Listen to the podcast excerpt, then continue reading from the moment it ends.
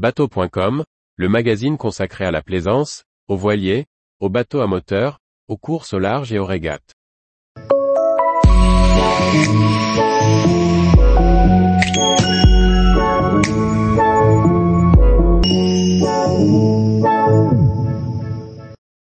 25 nœuds incontournables en plaisance, expliqués simplement en pas à pas.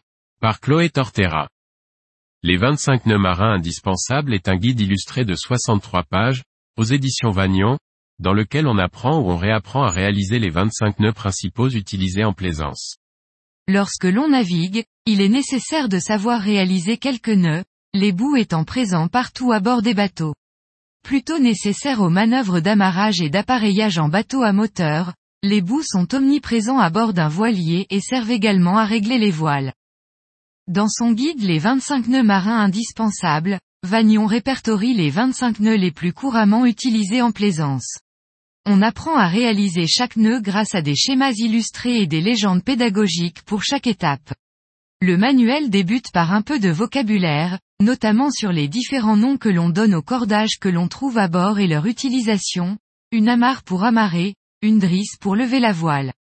L'auteur détaille également le nom donné à chaque morceau, le dormant et le courant, qu'il faudra distinguer lors de la pratique.